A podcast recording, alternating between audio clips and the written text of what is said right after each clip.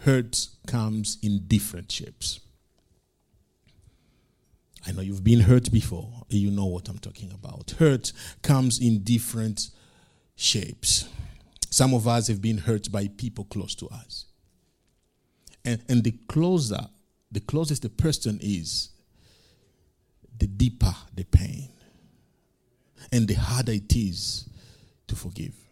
Your colleagues are chatting about dinner after work, and you don't know anything about it. You are not invited. You feel excluded and hurt.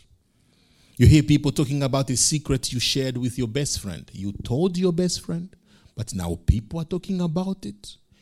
You feel betrayed. Your husband confessed to you that he had an affair with his ex girlfriend during the last business trip. You feel disrespected, unwanted, angry, and hurt. Every disappointment hurts. All hurtful feelings can cause damage to our life in the short or long term. Some people feel guilty for feeling hurt about a particular situation. Feelings are not right or wrong. What you do with your emotions can lead to life or distractions, can be right or wrong, but your emotions are not right or wrong. It's just how you feel about something. So do not feel guilty for feeling. It is okay to feel. So I'm going to share a few thoughts with you that I pray will help you to process the pain in your heart. I know you have it because I have it. And the first thing I would like you to know and remember is that forgiveness is a gift to you. Mm. When you forgive someone, you give yourself a gift. Let's read the scripture.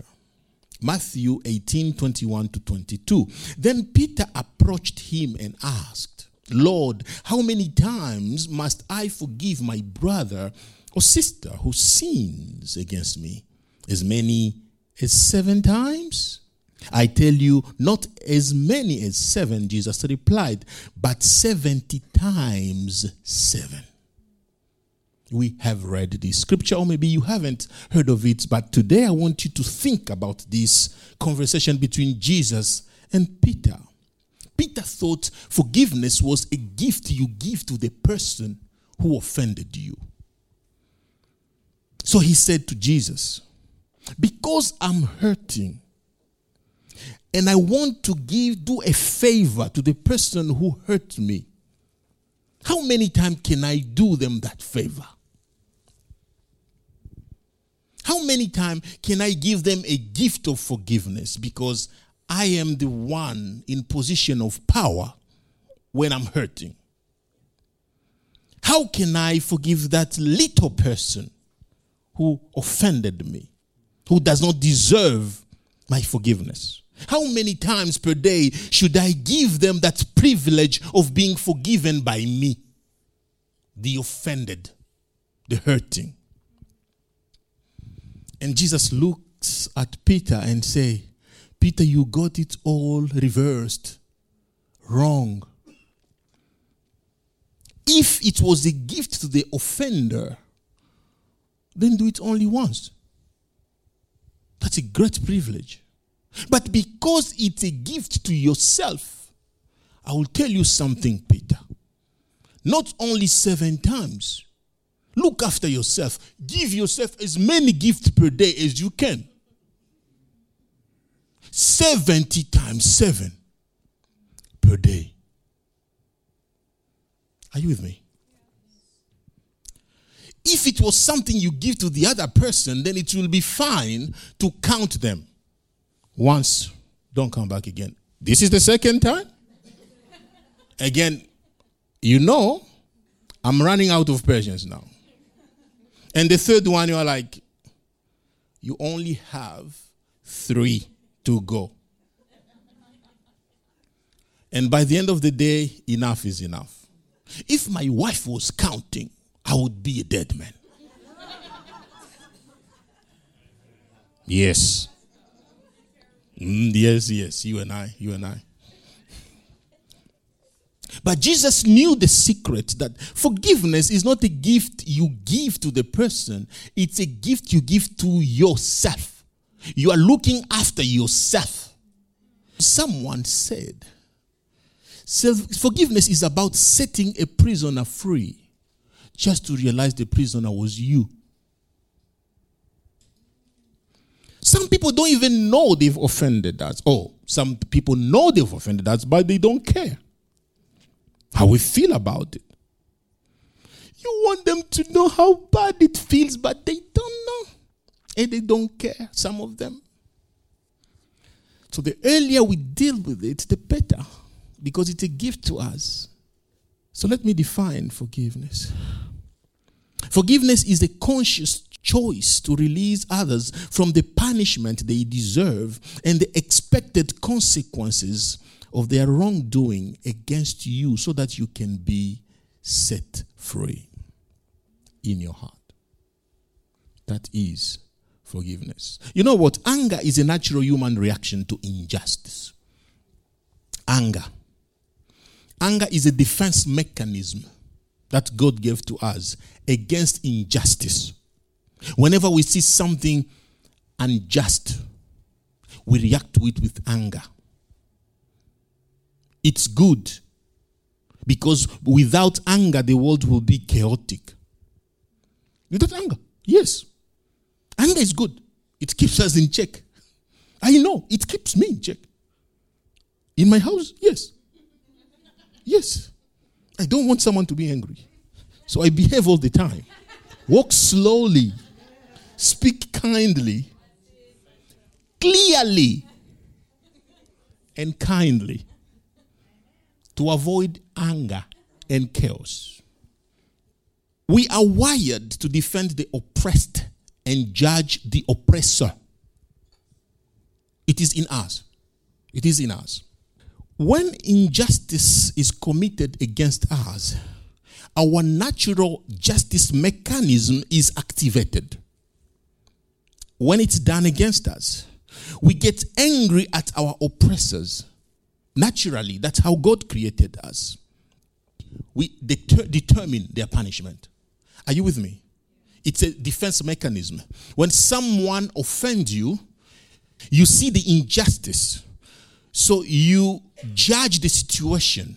You see yourself as a victim and them as the oppressors, and you establish the, what they be, be uh, they deserve as a consequence to what they've done in every heart, there is a court, or at least a court system.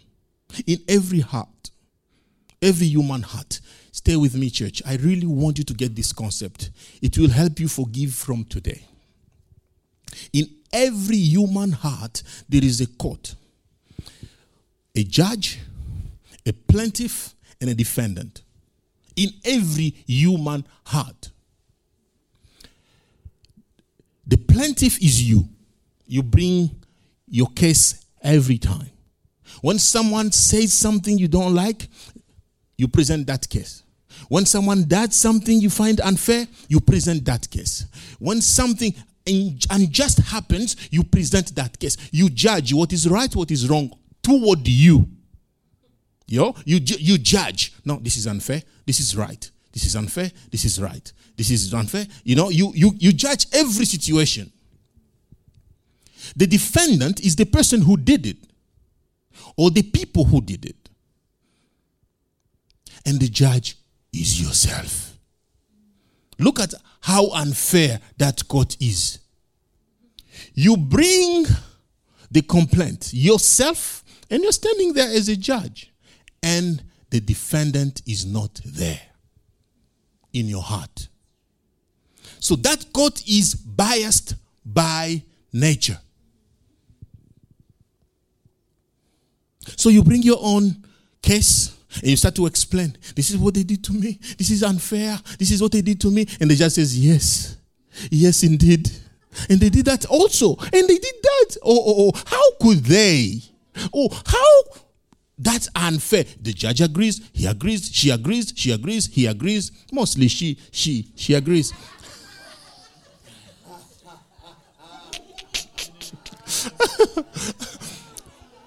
no, no, no, no, no. The judge he agrees. Or she agrees. Okay. they agree. ah, ah, ah, ah, Some people re- really you get you get it quickly. I thought you won't get it. Mm. Mm. the, the, the conclusion is often in your favor. It's often in your favor because you are your own judge and the verdict contains the punishment or consequences you expect the offender to face. So, in your own court, in your heart, you say what you want them to face. Sometimes you might say, I want them to say sorry. That is the consequence. I want them to understand how I feel, or I want them to change their behavior, or I want them to bring my money back, or I want them to, like, you establish what you expect from what they've done and then you start waiting for it. Yeah. It's a judgment. It has been done. Now you're waiting for them to do it. But sometimes they don't know. They were not there. sometimes they don't know. So you give this attitude, you do all these things, they don't know. Okay. That's for another time. The verdict depends on how deep the offense was and how close the person is to you. For the people you love the most, sometimes you don't want them to face any any harmful thing. You you want them to just feel what you feel.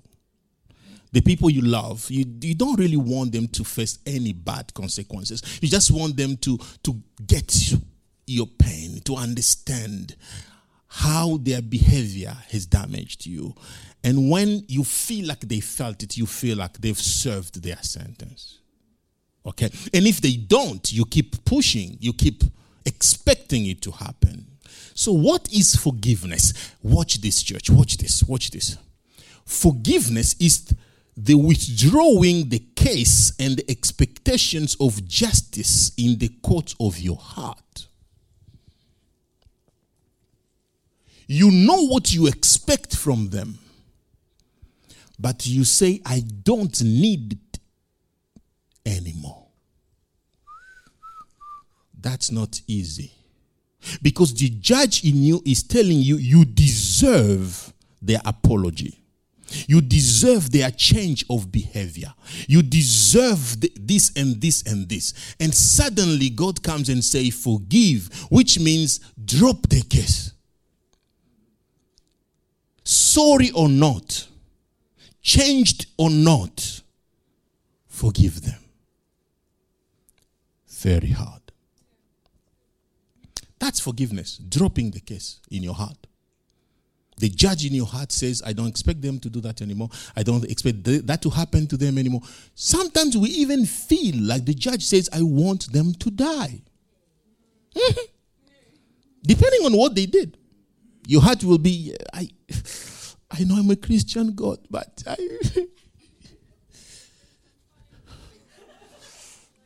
yes, we pray all those kind of things in our heart. And God says, drop the case. I know it's becoming harder now. No, don't worry, it will get easier. For every offense, you have an expectation of justice in your heart. When you forgive, you let go of the expectation of an apology. When you forgive, you let go of an expectation of them to make things right. Sometimes they won't fix it. And God is saying, forgive even though they don't make things right. When you forgive, you withdraw the expectation of the person to change or acknowledge their fault. Forgiveness doesn't deny the pain, it doesn't even change the past, but it does break the cycle of bitterness that binds you to the wounds of yesterday. Forgive. Let's see what forgiveness is not. It does not mean approving what someone else did because sometimes we feel when we forgive, that means we approve. No. It does not mean pretending that evil never took place. It does not mean making excuses for other people's bad behavior. It does not mean justifying evil so that sin somehow becomes less sinful. It does not mean overlooking abuse. No. It doesn't mean denying that others tried to hurt you repeatedly. It doesn't mean that. It doesn't mean letting others walk all over you. It doesn't mean that. It doesn't mean refusing to press charges when a crime has been committed. I said the courts of your heart need to let go, drop the case.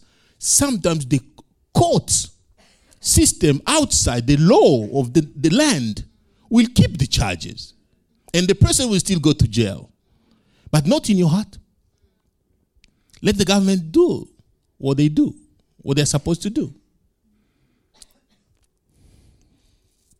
I've seen that many times. I've seen people going to court and say, I forgive them. I saw, I saw uh, on the news the other day a, a mother who went and gave a hug to this boy who killed her daughter. Say, I forgive you.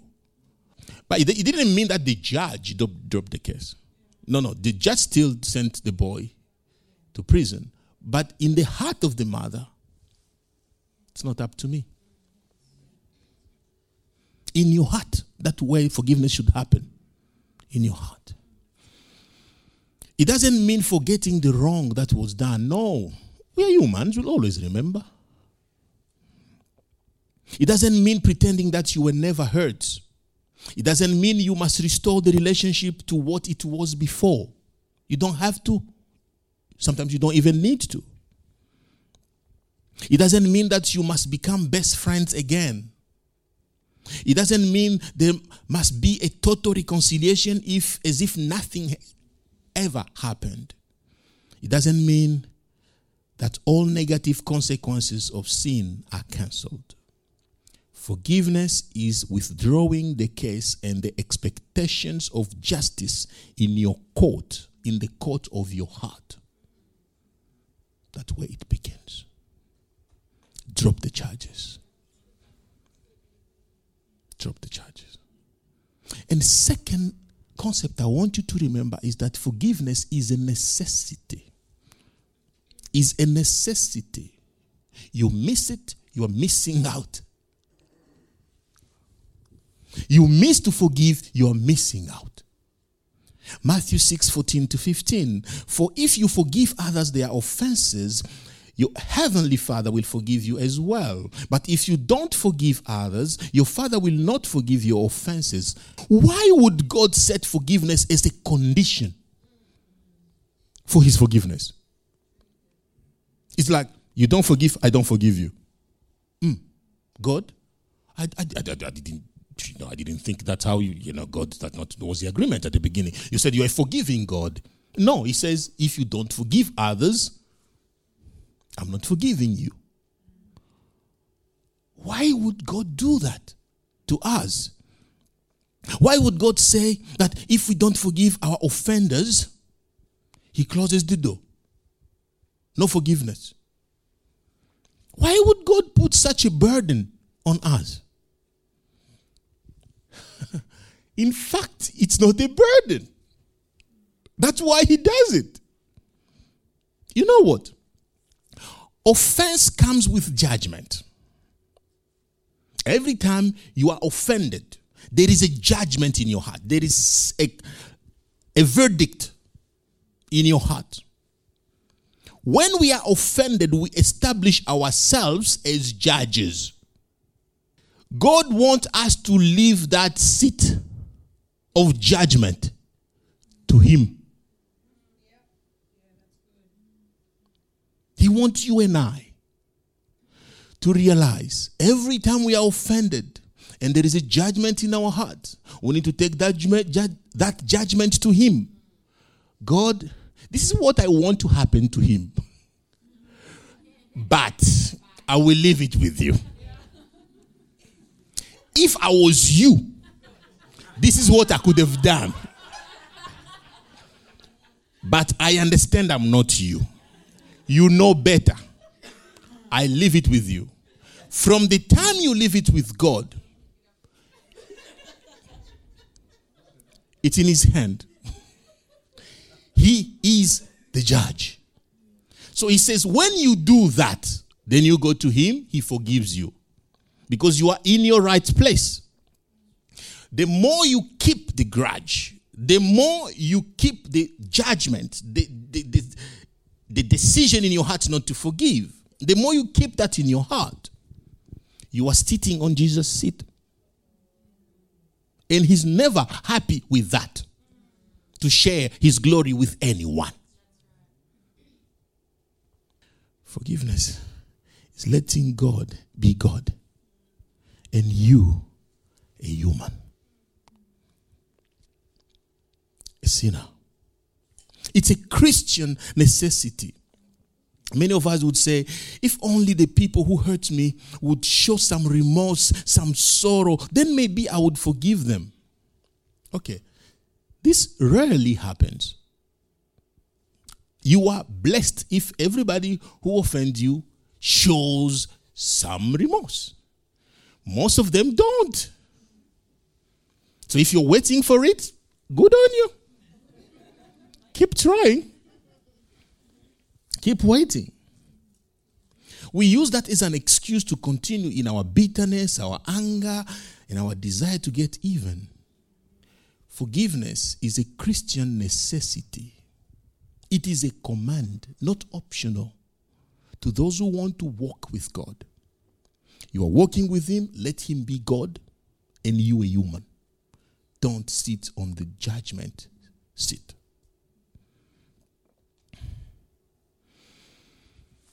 C.S. Lewis said, Everyone says forgiveness is a lovely idea until they have something to forgive.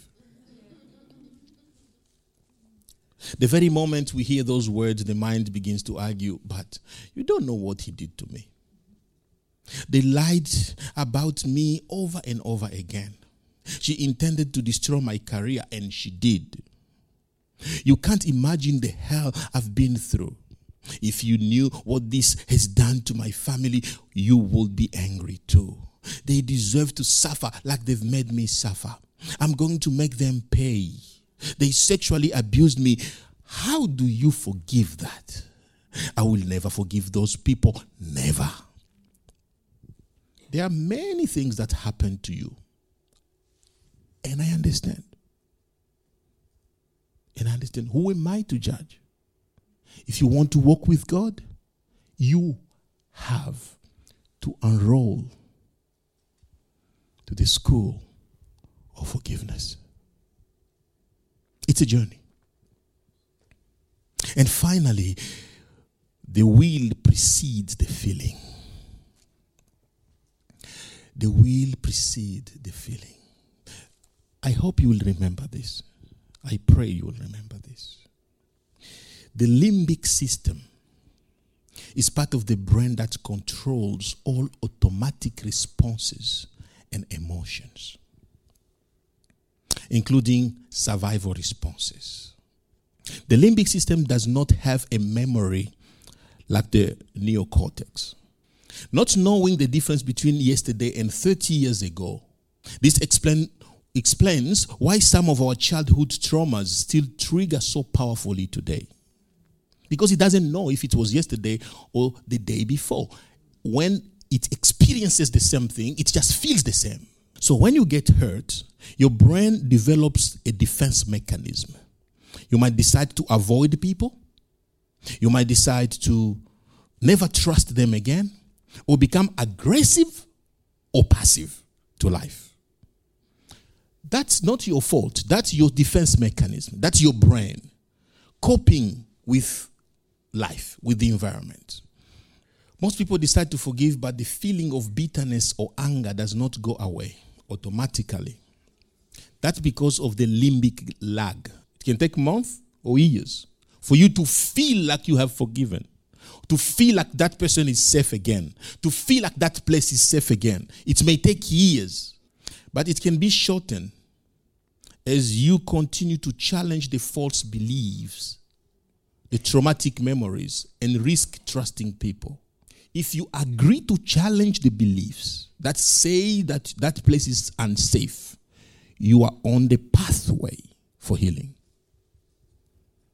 Because every time you try, it will be telling your brain, this place is not safe. That's why you get panic attacks when we are around some people or some places. Why? Because the signal is coming that this place is dangerous because of what you experienced there before. I will read something from the Christian Counseling and Family Therapy.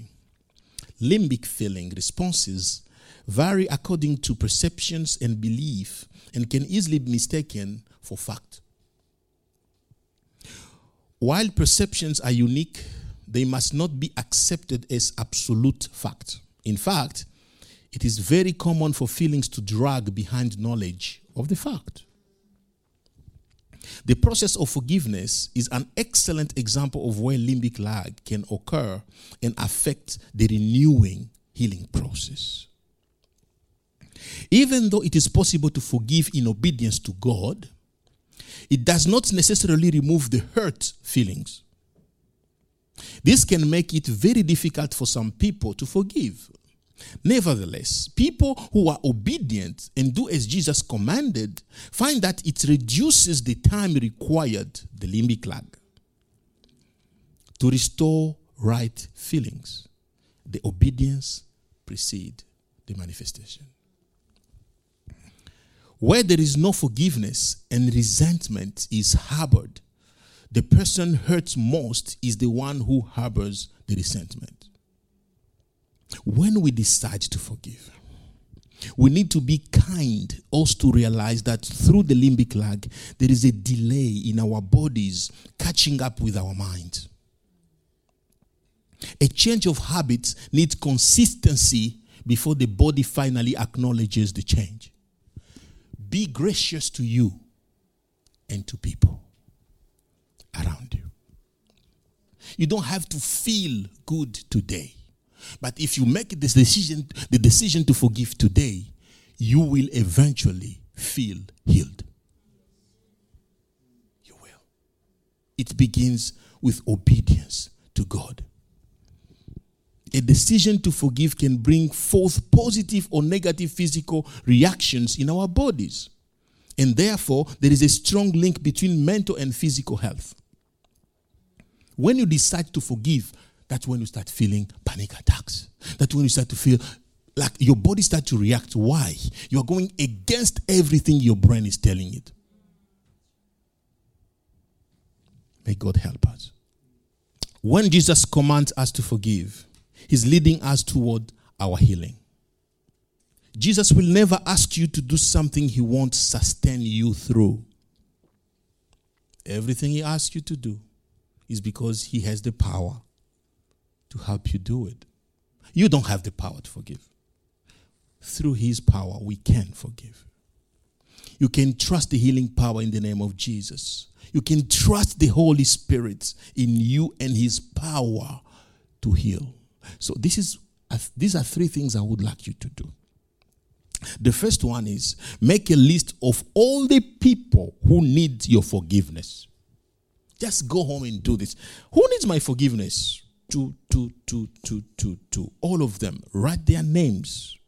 The second thing I would like you to do make a decision to release them from your court and withdraw the punishment they deserve and the expected consequences of their wrongdoing against you.